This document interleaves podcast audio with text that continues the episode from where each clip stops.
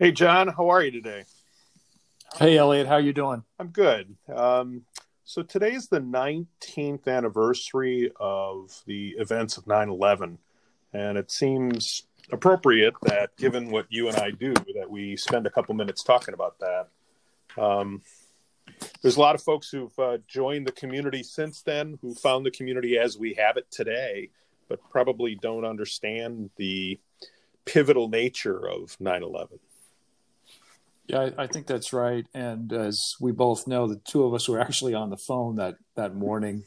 Um, that's conversation for for another day, as as these things were happening uh, in real time. But I think the the key for those that have joined the community in the past decade is that um, prior to 9/11, even though the laws relating to bank secrecy and AML in general were around since the mid 80s, there was sort of a de emphasis toward the late 90s. And it even looked as if there might be some reduction in requirements. There was some renewed focus on uh, privacy priorities, and, and all of that shifted, obviously, with the attacks uh, on our soil uh, on 9 11 and the post response from both our law enforcement partners and I think the excellent work that the financial community did um, resulting in a lot of information gathering and work, but then legislatively resulting in the, as we know, the passage of the USA Patriot Act.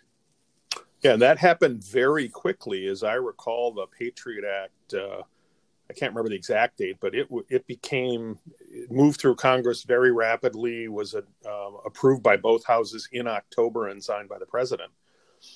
Um, and it did a, a, couple of things that are second nature today, but were very new at the time. One is a, a significant expansion of coverage um, into uh, non traditional financial services companies. Um, that evolution continues today, but you know those covered by um, the BSA requirements or some version of them uh, was expanded.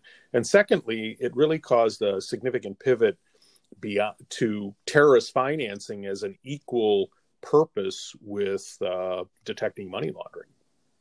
Right, and something that exists today, both um, international terrorism and domestic terrorism, because they both have financial footprints. So, they're working with our partners uh, are on uh, are on alert regarding transactional monitoring and and you know activity spotting, those sorts of things. The the other thing I'll mention is there was a um, call for information sharing improvements, which we still need some more, but definitely the notion that financial institutions uh, could uh, share information, that financial institutions could react to uh, government requests outside of subpoenas and search warrants and provide information in, in pretty much in real time became a focal point and again something that becomes pretty valuable uh, as we mentioned even today Yes, uh, no question about that. Um, you know, you, you, had already mentioned it, but um, it wasn't too long before the 9 11 events that you and I had actually been discussing how um, um regulatory expectation had kind of leveled off and um, uh, the expansion we saw in the 80s and 90s in terms of the emphasis on anti money laundering compliance had really started to slow down significantly. Um, kind of, we'd reached a mm, an equilibrium where compliance was adequate, and uh, there wasn't a lot of there weren't a lot of new proposals, of course, until uh, uh, they were the response to 9-11.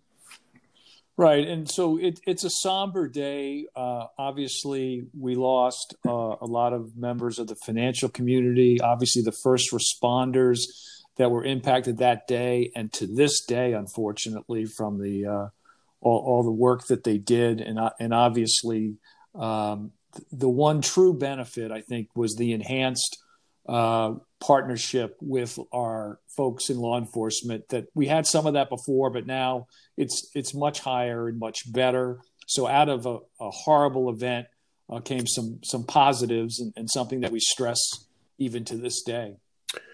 Yeah, so, um, well, we'll uh, we'll take a moment and uh, remember the fallen and uh, stay dedicated, looking forward.